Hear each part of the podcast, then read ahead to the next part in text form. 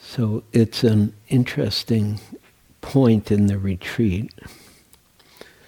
Uh, when I think of where we are in our retreat, we're in the heart of the retreat. We've, we've all been here long enough to settle in and to kind of land here in a very real way. And we're not leaving yet. We're here. And it's a beautiful time of practice because um, even though practice doesn't is not static, right? It's not just a line. It, it's here's how I understand practice. If you want to look, you can look. But if not, I'm waving my hand up and down, meaning because that's how I that's my experience of practice. It changes. It goes up and down and some of the up is good and some of the up is bad and some of the down is good and some of the down is bad. Whatever it is it, it moves. It's not fixed. And um, but there's something quite lovely about landing in the fullness of this reality that we're sitting in together that we're practicing in together and that we're, um, we're nurturing in an ongoing way with the heartfeltness of our practice. And Pam was pointing at that at the end of her talk last night when she was talking about generosity.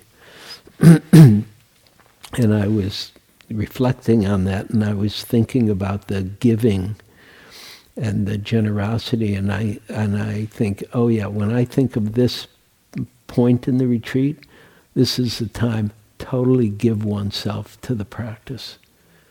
Totally give oneself to what we're doing here to each sitting each walking each each moment really. And it's a combination of wholeheartedness and discipline discipline is a word that sometimes we don't like so much because we, we think it means we're being disciplined. But discipline, the word, the root of the word, is the same as disciple. Discipline and disciple come from the same root. And what they're pointing at is about learning.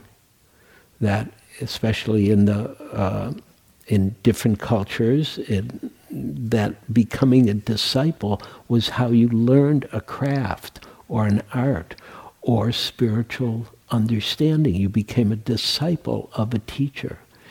And, and it asks for be, uh, bringing discipline. It becomes a discipline in the sense of it's a learning that one engages in fully. And even the, I looked up the Latin root of discipline, and it means learner or um, uh, yeah, it means to learn. And then the and then I even looked up how do they how is it talked about in the dictionary now, and they say. Um, uh, discipline is a, one of the definitions, a branch of knowledge um, and a disciple is a follower or a student of a teacher, a leader, or a philosopher. And so this giving ourselves to the Dharma is a discipline.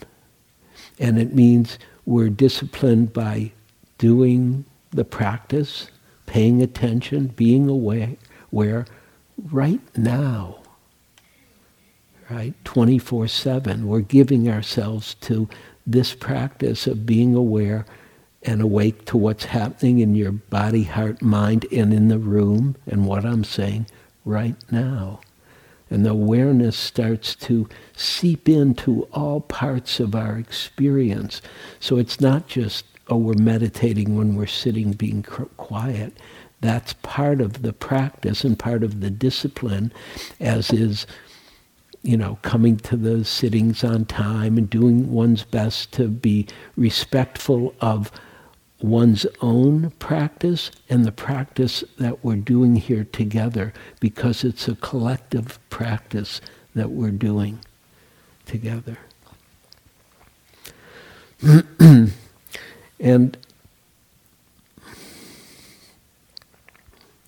one of the questions that I think a number, number of people here have raised is okay, what, what are we doing here? You know, what, what is this? What are we doing in this retreat?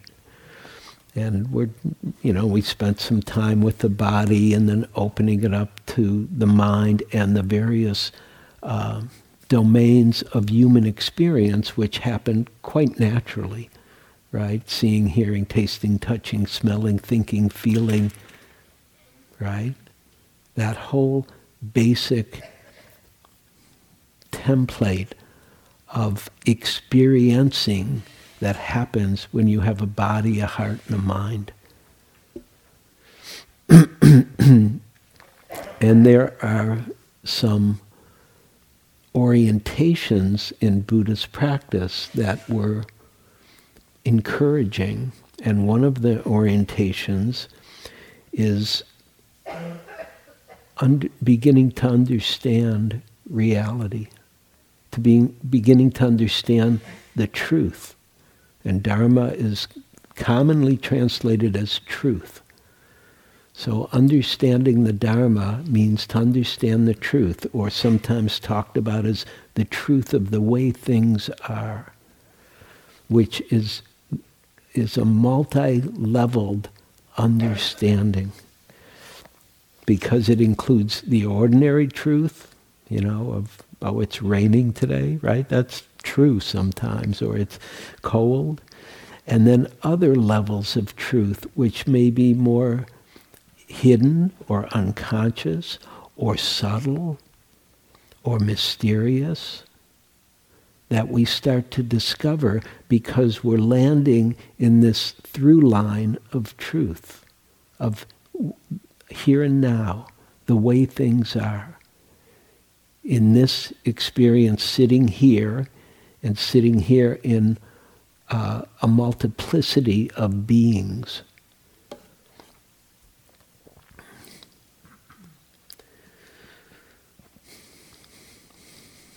And one of the and one of the uh, understandings, the ways that understanding is understood, that's a very Zen thing to say.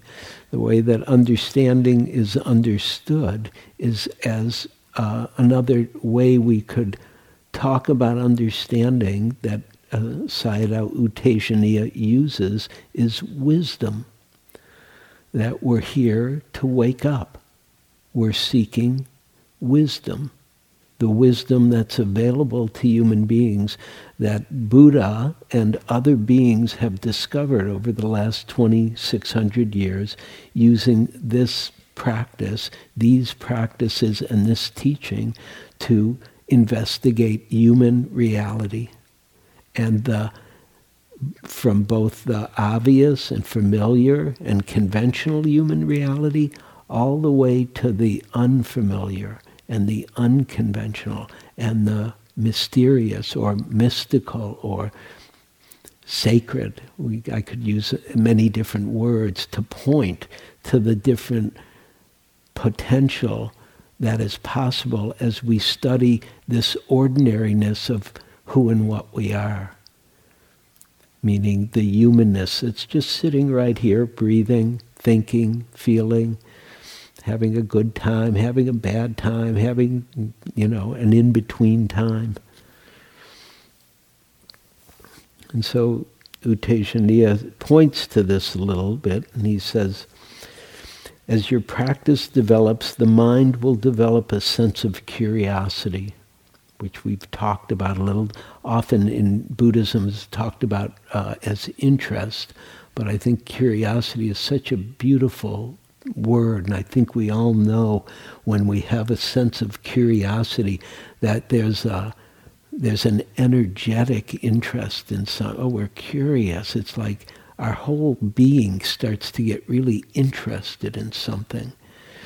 And so he said, as your practice develops, the mind will develop a sense of curiosity, a natural tendency to investigate. Curiosity is an expression of wisdom. I, I like that. That makes me happy. really, it does, because it's such a natural part of who and what we are. Like, if you remember, it wasn't too long ago we were all children, and curiosity is just so there in children. It's so not, it's not uh, the word that comes, it's not civilized out of them at all. They're just who they are and they're curious about it and it crosses every it, it crosses every division of whatever the division might be of nations or states or politics or or uh, religions or race differences or gender differences or what, whatever the uniqueness of people are, and, and there are many beautiful uniquenesses that we want to be aware of, but also there's this curiosity that just lives in human beings naturally, as far as I can tell. And, and, and U Tejaniya is pointing at the curiosity when it arises in, right here in practice as part of wisdom. And so I was reading a little about Sayadaw U and I've practiced with him, and uh, getting that for him, understanding, understanding equals wisdom. Understanding equals wisdom. And that's, I'm very appreciative of that, because it's not just a mystical something is wisdom or something way out there that who knows what what it really is. But it's it has a very down to earth component of beginning to understand reality on the ordinary, everyday levels, on the functional levels, and on other levels of reality that are also sitting right here, that are part of who and what we are.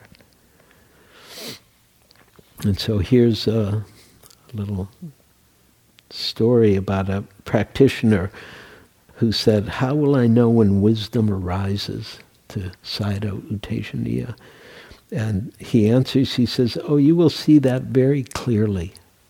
So I'm, this is, of course, for all of us to kind of listen. How, we, how will we know when wisdom arises? We'll, we'll see, we will see it very clearly. You will have an experience of, ah, now I understand. Right? Ah, now I understand. Or if I was saying a little more in Eugene language, oh, now I get it. You know, oh, wow. That, and I might add that in because I'm always impressed when I understand anything. Um, you know, you will have an experience of, ah, now I understand.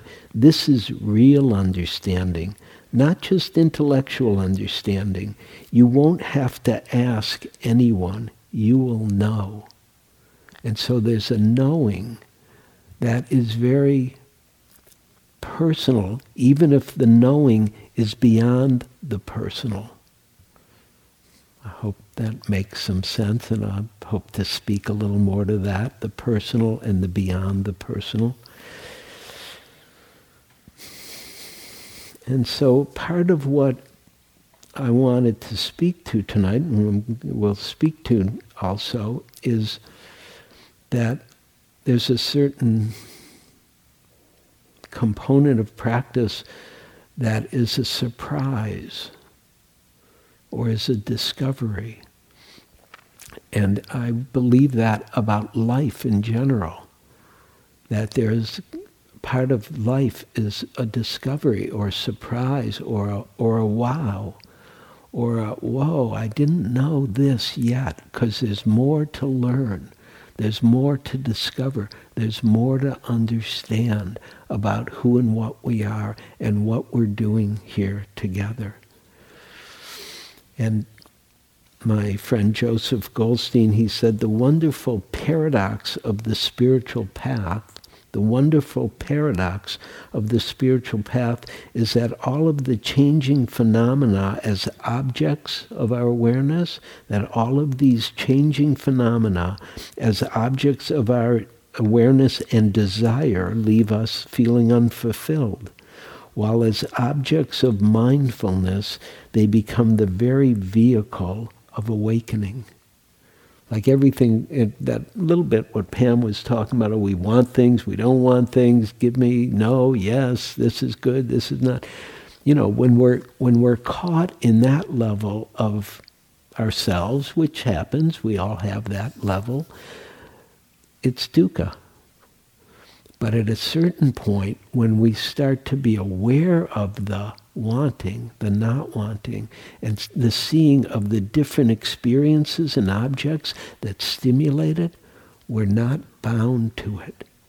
And it becomes, as he says, the very vehicle of awakening.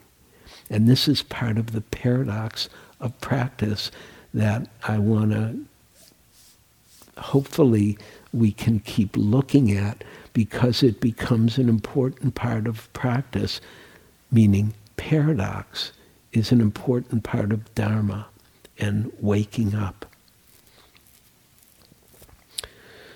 And, and one component of paradox that I very much appreciate I actually couldn't figure out how, how I wanted to give a talk about what I'm going to say, or I wanted to give a talk about paradox, and then I thought, okay, I'll, I'll merge the two a little, and we'll see what comes out. So, part of what ha- what part of the paradox that we're living is that there's a lot we know, right? It's amazingly beautiful thing about human beings is we have a lot of knowledge. We've learned a lot, and we're still learning as a species. We're still learning a lot and learning more and more about lots of different components of physical reality and psychological reality and spiritual reality and conventional reality and even politics and how to live together and things. But, but there's a lot we don't know also. And they're both important, both the knowing and the not knowing. And I, use, I always like to say this when I teach about not knowing at all, because one of my favorite political books is called Freedom from the Known by Krishnamurti, who was a spiritual teacher in the last century. Freedom from the Known. And it was such a great title that I didn't need to read the book because he nailed it in the title, you know, and I didn't want to know what he had to say about it, but but he got it, and he and he knew a lot. He was quite a wise being. So here's a story, not Eastern but Western, about Socrates, who used to walk through the streets and marketplaces of Athens teaching students, always saying to them, you must understand yourself.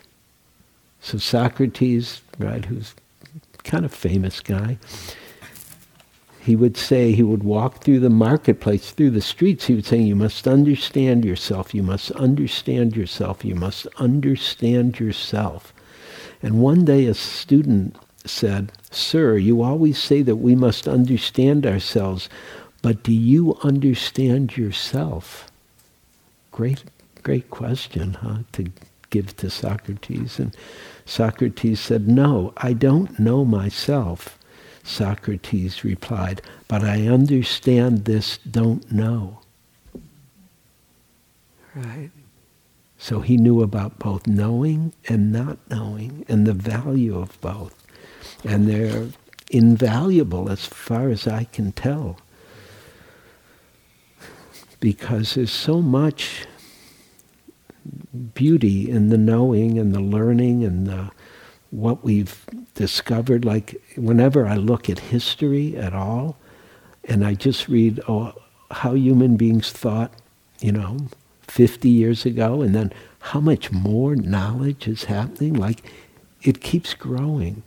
Doesn't mean it's always wisdom, but, but there is something about intelligence that is just fascinating, that we have intelligence and that it, it discovers and learns and creates. Just amazing. And sometimes I have these weird reflections. They're not so weird, but I don't talk about them that much, but uh, you know where where I can look at something and oh, I can see that didn't used to be here. People didn't even think about whatever that was, and then oh, now it's here, and somebody thought of how to make floors. You know, and I take floors for granted all the time. I, you know, I like them. It's beautiful, but and then I realized, wow, it's some, and, not, and maybe there there have been floors for a long time, but floors like this with this kind of wood and this shape and this, you know, it's it keeps the intelligence keeps moving forward about reality, and it's quite magical in a certain way. That's the feeling when I see things, and I don't always see things in that way. Usually, I just walk on the floor, and that's about it. But but sometimes the vision opens up and we see more than just the surface layer. And so the knowing is good, and the not knowing, as Krishnamurti said, the freedom from the known takes away the veil of what we know so that we might see also what we don't know. Because again, personally, sometimes, like I'd see something like this, and maybe first I'll see the wood and the way it's done, and like, wow, people didn't always do it like this. And then, and then I realized, oh, there's actually people who did this. And then, so starting to feel or connect with the peopleness of the physical reality that's also here, even with the wood and the floor and the building and things like that. And one of the key pieces about the knowing or not knowing is we're not trying to find anything, or you don't have to search for what you don't know, but something about staying present, aware, and relaxing, being open, allows the Dharma to keep revealing more of reality, more of who and what we are, more of the truth or the Dharma itself.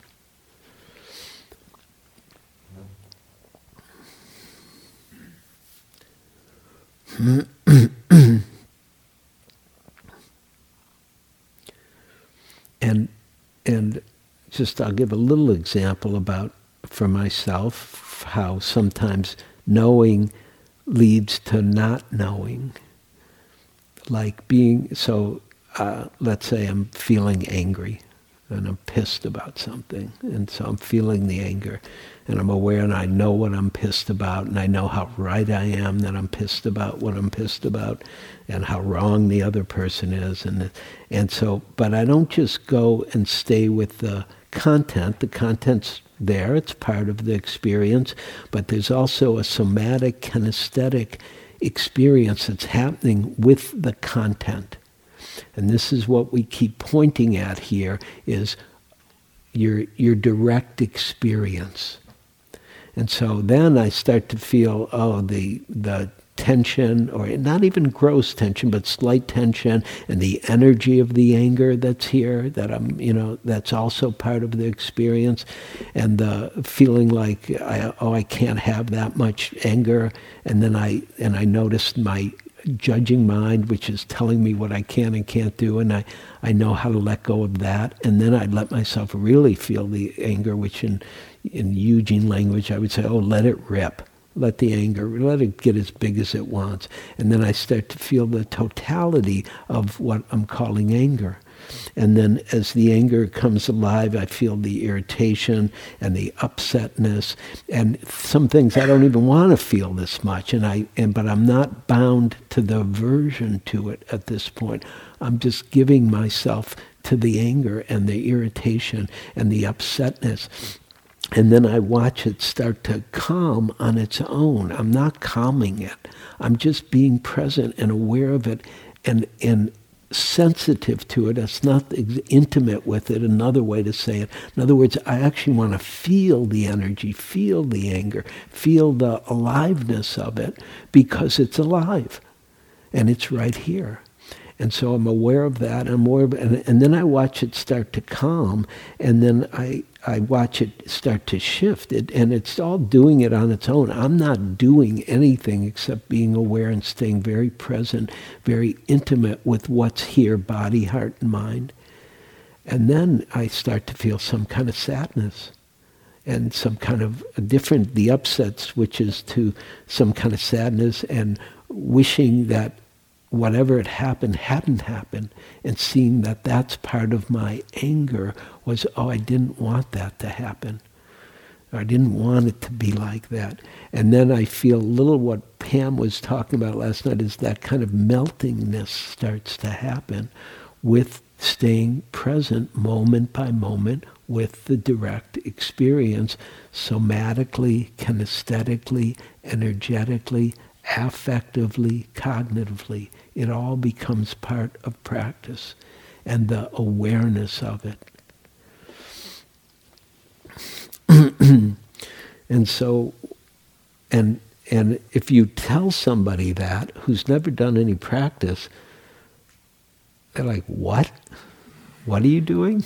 You're just angry." What you know? And you go with it if you're angry, or or you or you suppress it if you're angry, is what some some of us do. And so we we want to practice in this heart of the retreat flavor of discovering ourselves even though we already know a lot about ourselves. We don't want to let what we know limit what we don't know. And I looked up the word paradox in the Greek. It means unbelievable. I, I didn't know that. Literally beyond belief. That's what a paradox is. And because one of my teachers, Hameed Ali, he said once, he said, oh, paradox means the mind doesn't get it. And, and then I just read this. I thought, oh, that's interesting. In correlation, right? It's beyond what we believe, a paradox. And there are a lot of, there's a lot of Dharma paradox. That's part of practice. And here I'll read you a quote that I think, and given that we've been looking at the mind, heart mind, might be a better way to say it, but the mind. This is from Ryokan, who's one of the great teachers in my life in Buddhism, who was a monastic in Japan, probably 1750, and a poet and an uh, artist. And so his, his Dharma is poetry.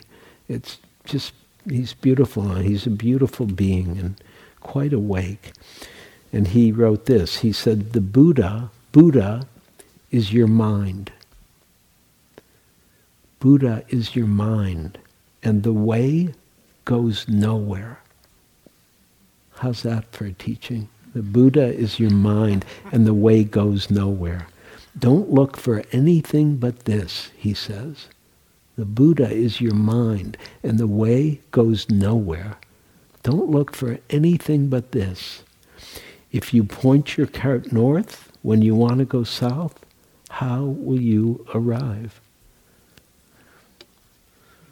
I just feel like I should stop there. That's a good teaching. and it's beautiful that he's pointing at the totality of practice in this simple couple sentences. The Buddha is your mind and the way goes nowhere. Don't look don't look, where is it? Don't look for anything but this. If you point your cart north when you want to go south, how will you arrive? So he's pointing us, he's giving us a pointer at where to pay attention, where the whole Dharma is.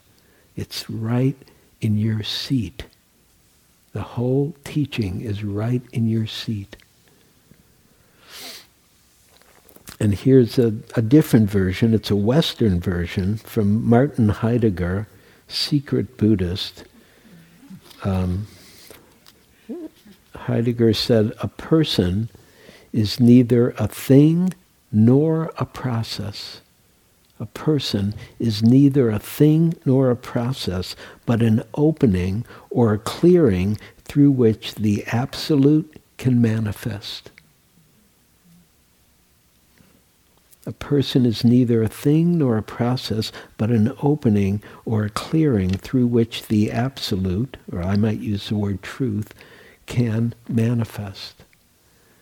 And so he's pointing to something about us that is sitting in each seat here, that we are the a window to reality, to the depth of reality, to the truth of reality, to the potential of reality, and that's known in both the West and the East.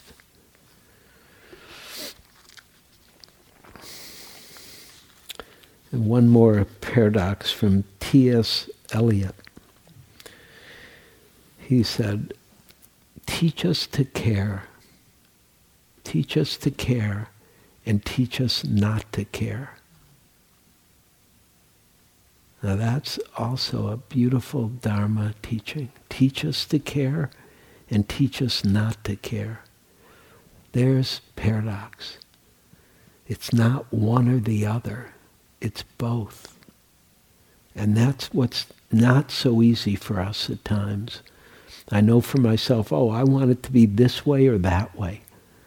I don't want it to be both ways, even though both ways are true. And that's what the Dharma keeps pointing at, the paradox, paradox of the truth of the way things are. and teach us to care, not to care. A beautiful understanding of compassion, uh, you know, which is the Buddha points at.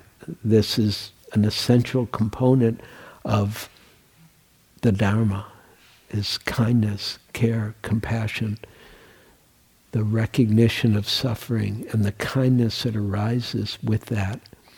And the Buddha also pointed at other levels of reality where one can experience the kindness and the care and the compassion and other levels of reality that are not bound to anything he pointed at freedom that was not conditioned.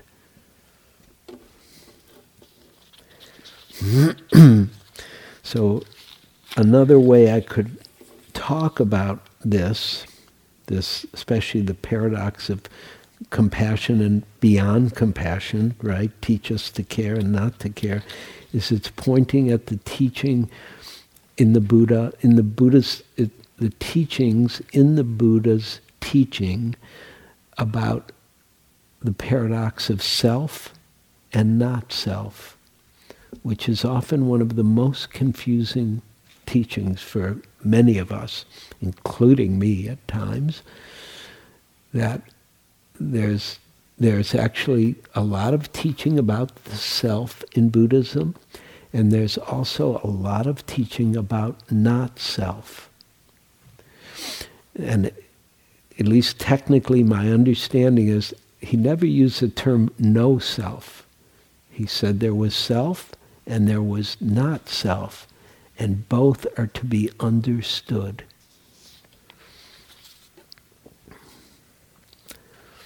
And the self piece is very important to understand. There's a lot of positivity about how to work with self in Buddhism. Positivity meaning um, uh, a lot of skillful means about working with self and developing a healthy, stable sense of self, and which includes the precepts which take care of self and others, and also the um, the Brahma Viharas, which is about how to let the heart be free and express itself and how to um, be skillful in one's life and actions as, as a self in the world with self and others. and then the meditative practice to study the self. One of my favorite teachings by Zen Master Dogen is to study the Buddha way is to study the self. To study the Buddha way is to study the self. To study the self is to forget the self. To study the Buddha way is to study the self. Excuse me. To study the Buddha way is to study the self. To study the self is to forget the self, or in my lang- my translation would be to let go of the self. And to let go of the self, to forget the self, is to become intimate with all things To become intimate with all things. And the and part of the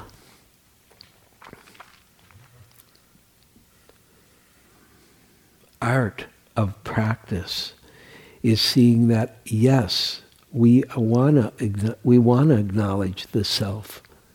We want to see the self, who and what we are, and the uniqueness of each self sitting here and the different qualities of uniqueness that are here based on our history and our past and where we're from and our culture and our the religions of origin and our families and our race and our political influences and time and place because even even the different ages of people create slightly different uniquenesses in who people are because they've lived in different worlds. If you're 80 or if you're 15, those are different worlds to live in and be shaped by.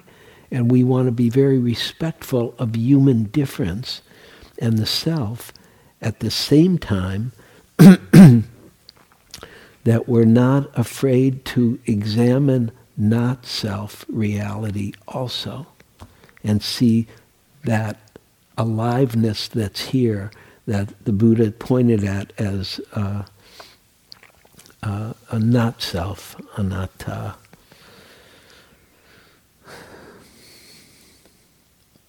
Because both are true.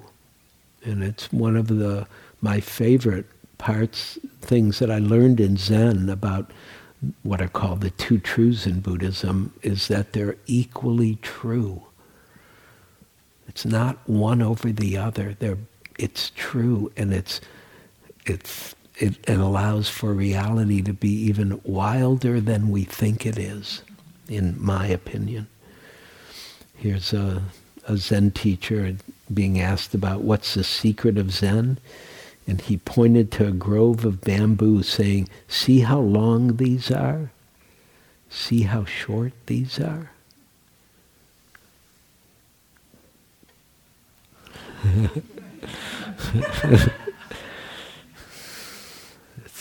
it's, the, beauty of reality starting to reveal itself to us as our eyes relax and open, as our hearts and minds start to get here in a real way. So the self, not self, meaning we're here and we're not here both. Both are true.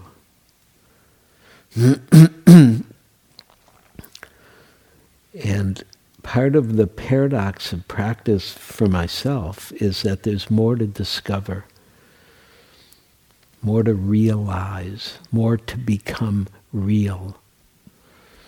And in my translation of realization, really what I understand realization, which sometimes they use the word enlightenment. I don't use that so much anymore. I, I like realization. It's it's a, a maturity of our humanness. It's the maturing of us as human beings. And we, we all have a certain level of maturity here. You wouldn't you wouldn't be here if you didn't. You you know, that's you know, when we're if you were three or five, you wouldn't have the maturity to get here and afford it and all that stuff, right? You know, what, whatever it is. And, and it takes a while to build a certain level of human maturity and realize, oh, we're actually all here together and we're creating this world together and we're responsible together. That's, and then there's other levels of maturity that the Buddha discovered that he's also pointing at and saying, yes, and this too is possible for us as human beings to mature. That, so that's how I think of realization. It's just another level of maturity, of what's possible, of human potential, of human development. And so the matured part of the maturity of practice is both the self and not self, or the self and the commonality that we share as part of living reality. Because most of us, and I have to acknowledge this for myself, mostly I'm just lost in my world. And I think that's reality. And it is. And there's more to my world than just what's sitting here. This is also our world, my world. Whatever, I could use either word, my or our. This is the world, and we're here not alone. and so part of we, what we see in as human maturity happens in people is they recognize that in deeper and deeper ways. And here's Martin Luther King said it this way. He said, We are all caught in an inescapable network of mutuality. We are all caught in an inescapable network of mutuality, tied together in a single garment of destiny. Whatever affects one directly affects all indirectly. We live together because of the interrelated structure of reality. Now that's, in my opinion, really good Dharma teaching about another level of reality and the truth of the way things are. And we're here together in that way.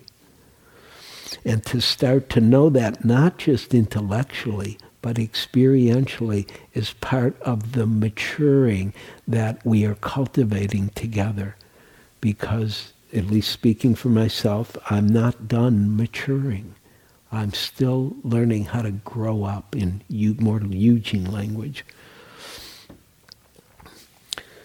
So, one of the things we point at here in practice, and meaning point at, are suggesting, oh, just explore your experience. Be present. Stay very present with what's happening for you, with your thoughts, your feelings. Be aware of it. Be intimate with it, meaning don't be far away from it. Right here, let it be known. And, and then watch what happens as you know it without being bound to it, even though you're right in the middle of it. So there's another paradox I'm throwing in, right? It's the knowing of it not separate from it, but actually right in the middle of it, and not being bound to it, even though we're right in the middle of it. and awareness is one of the components of reality that is quite fascinating when we talk about self and not self, because it starts to give us an understanding of what's being pointed at in the not self teaching. Does everybody get that awareness is not something you're doing? Right? Everybody got that or not? And be honest.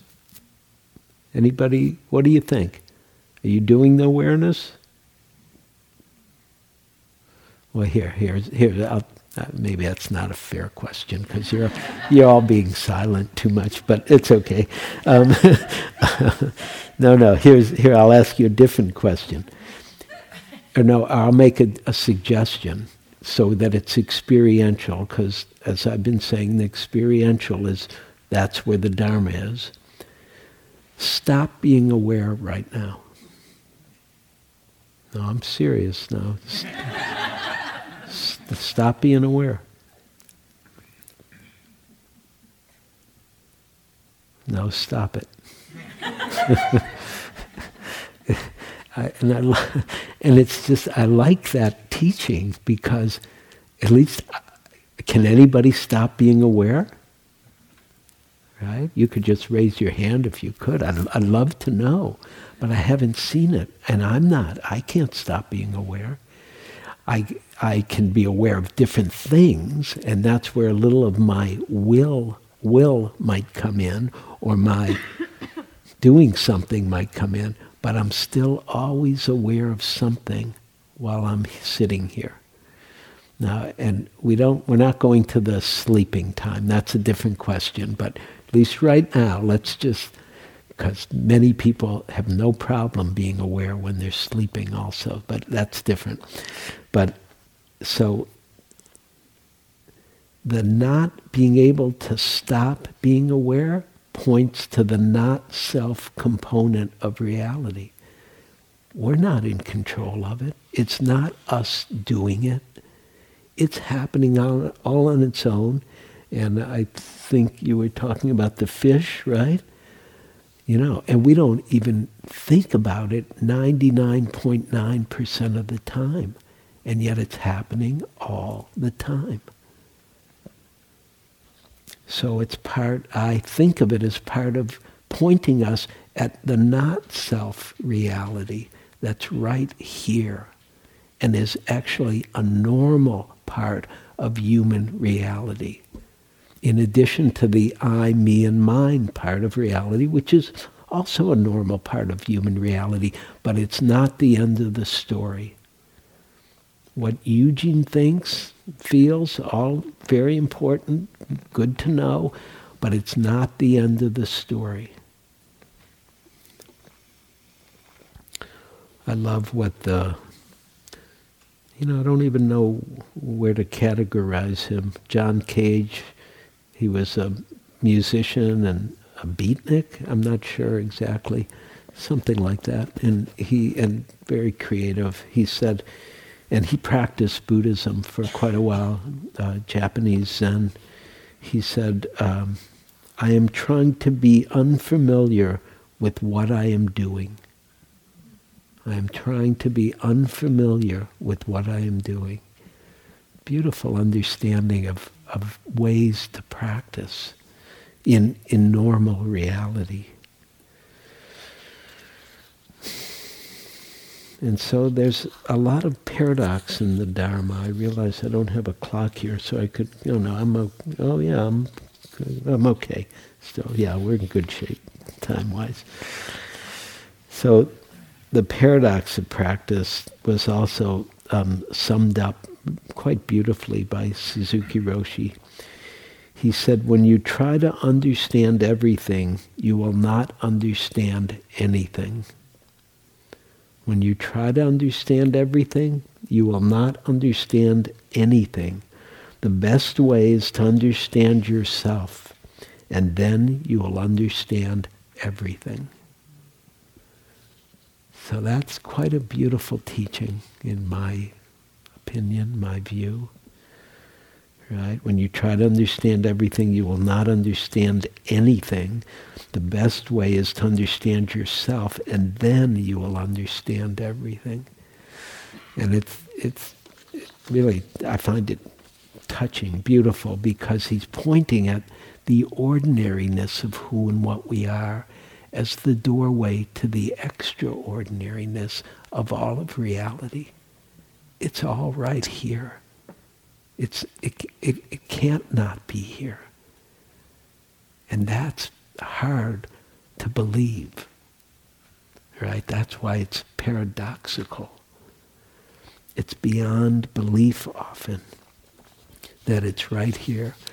Uh, I mean, at least I, for myself, I just never thought one could really wake up. I thought, oh, I love the statues. I thought those they were great. Like, believe me, I have a lot of Buddhist statues. But I thought, you know, the statues, you know, that's what it is. Or the place, you know, it's, the, it's in a monastery or it's some, somewhere. It's not here. But it keeps being pointed at over and over again. To understand the totality of reality, understand yourself, because it's right here what's possible. And, and, I, and I say that very respectfully. It's not about becoming uh, infatuated with awakening.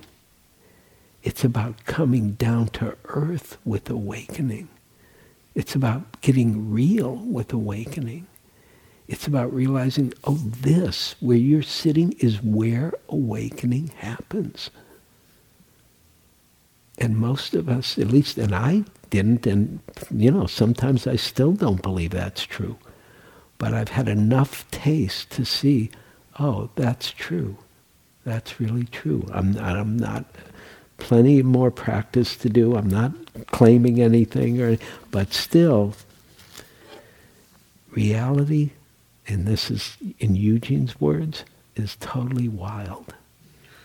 And it's right here. It's the whole deal is right here. And it's paradoxically very simple.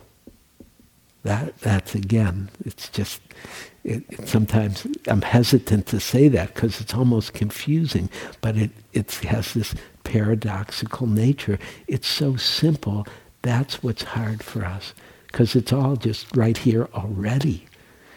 And whether we believe it or not, we keep looking for more than what's right here.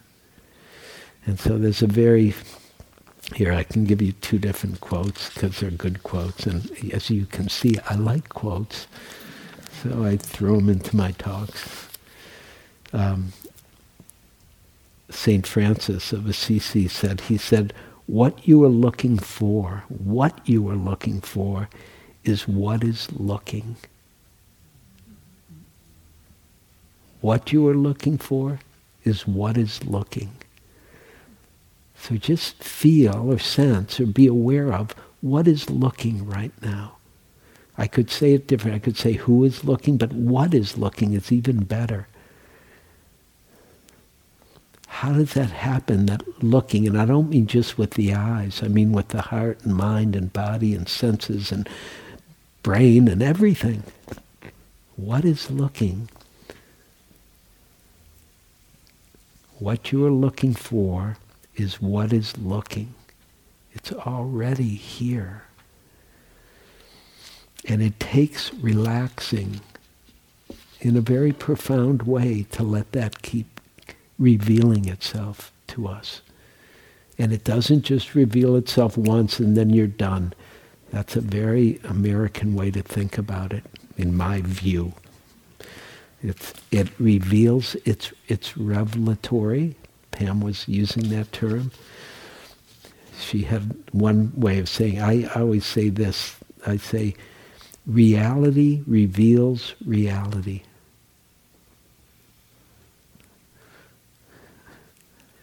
Reality, and I'm saying, we are reality. Reality's not somewhere else. This is reality. I'm pointing at reality. I'm, I am reality. Reality reveals reality.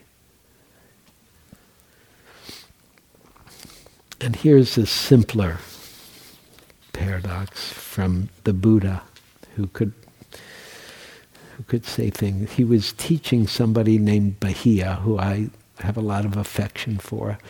Bahiya was, you know, he's a figure in, in the suttas. And he's someone who, uh, let's see, I have to remember the story. He, he's practicing hard on his own. And one day he says to the gods, meaning he says it to himself and out loud, excuse me, he says, how am I doing? Right? You ever, you ever do that personally? You ever think, how am I doing? Well, Bahiya was sitting there wherever he was. Actually, he was near the ocean. Um, and he he uh, said, "How am I doing?" And in the story, the gods a god comes down and says, "Well, you know, you're you're doing okay, but you're not following the right path. You're not doing the right practice." And Bahiya listens to his god, which is a good thing to do. And uh, and he said, well, what, what should I do? Where, where is the right path? And he said, and the God tells him there's a, a Buddha about a hundred miles away, and he's teaching the real thing.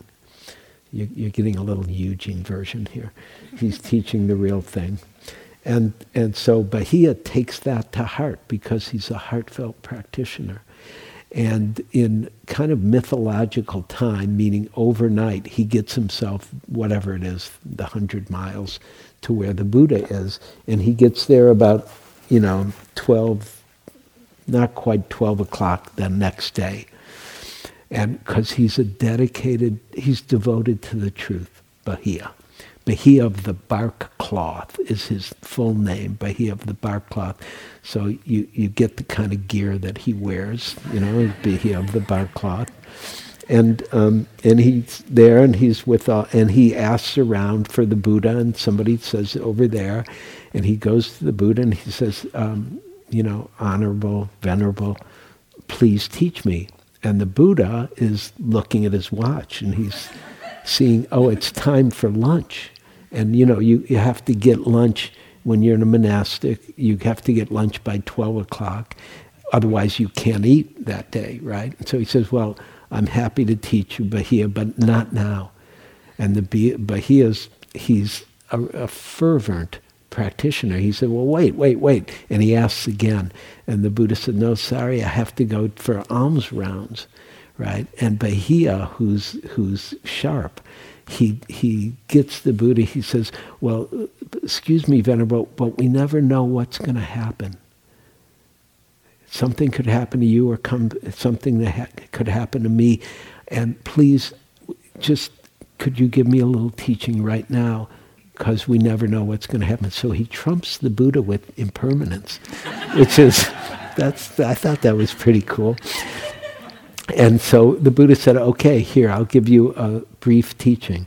And here's the teaching. He says, Bahiya, you should train yourself thus. In the seen will be just the seen. In the heard will be just the heard. In the sensed will be just the sensed. In the cognized will be just the cognized. In this way you should train yourself, Bahiya. And when Bahiya, in the seen is just the seen, in the heard just the heard, in the sensed just the sensed, in the cognized just the cognized, then Bahiya, you will not be with that. When Bahiya, you are not with that, then Bahiya, you will not be in that. When Bahiya, you are not in that, then Bahiya, you will be neither here nor there nor in between. Just that is the end of suffering. You will not be here, not be there, not be in between. Just that is the end of suffering. And the Buddha goes to, on alms rounds and gets his food, and Bahiya awakens. And so it's a very simple, very simple teaching about practicing with the most basic part of human aliveness. Sounds, taste, touch, feeling, thought, and being aware of the phenomena as it appears and disappears, which is happening moment by moment by moment as we sit here.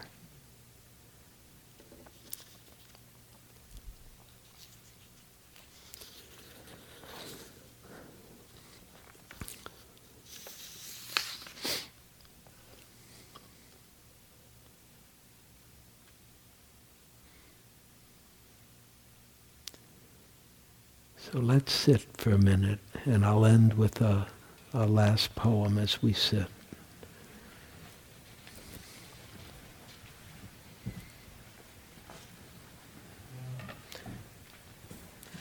And the sitting could be formal or informal, relaxed, not relaxed.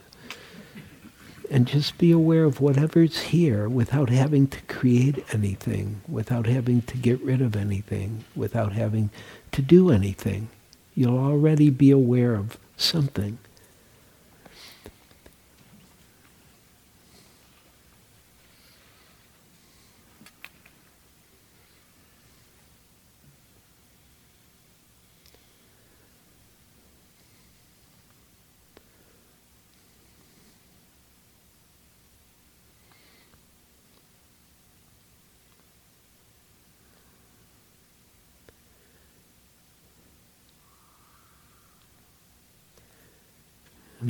Read you a song, the Song of Zazen from Hakuin, which relates a little to what Pamela was pointing at about the ice and the melting of the ice. Hakuin said, all beings by nature are Buddha. All beings by nature are Buddha, as ice by nature is water. Apart from water, there is no ice. How sad people ignore the near and search for truth afar. Those who hear this truth even once and listen with a grateful heart, treasuring it, revering it, gain blessings without end.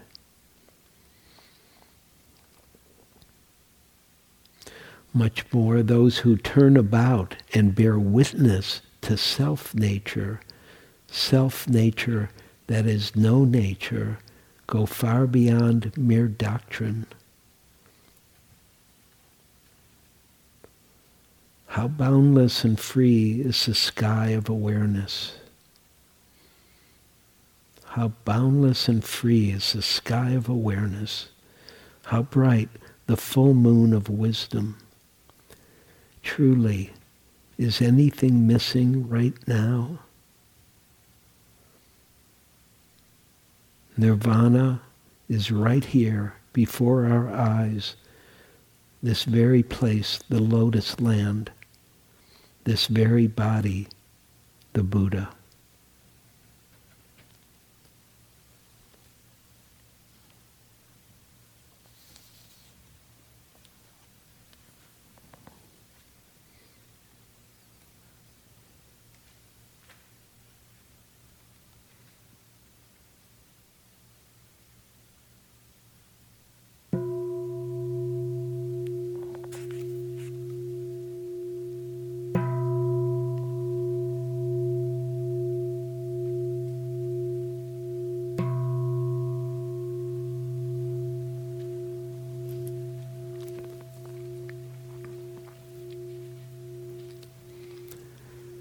Thank you all.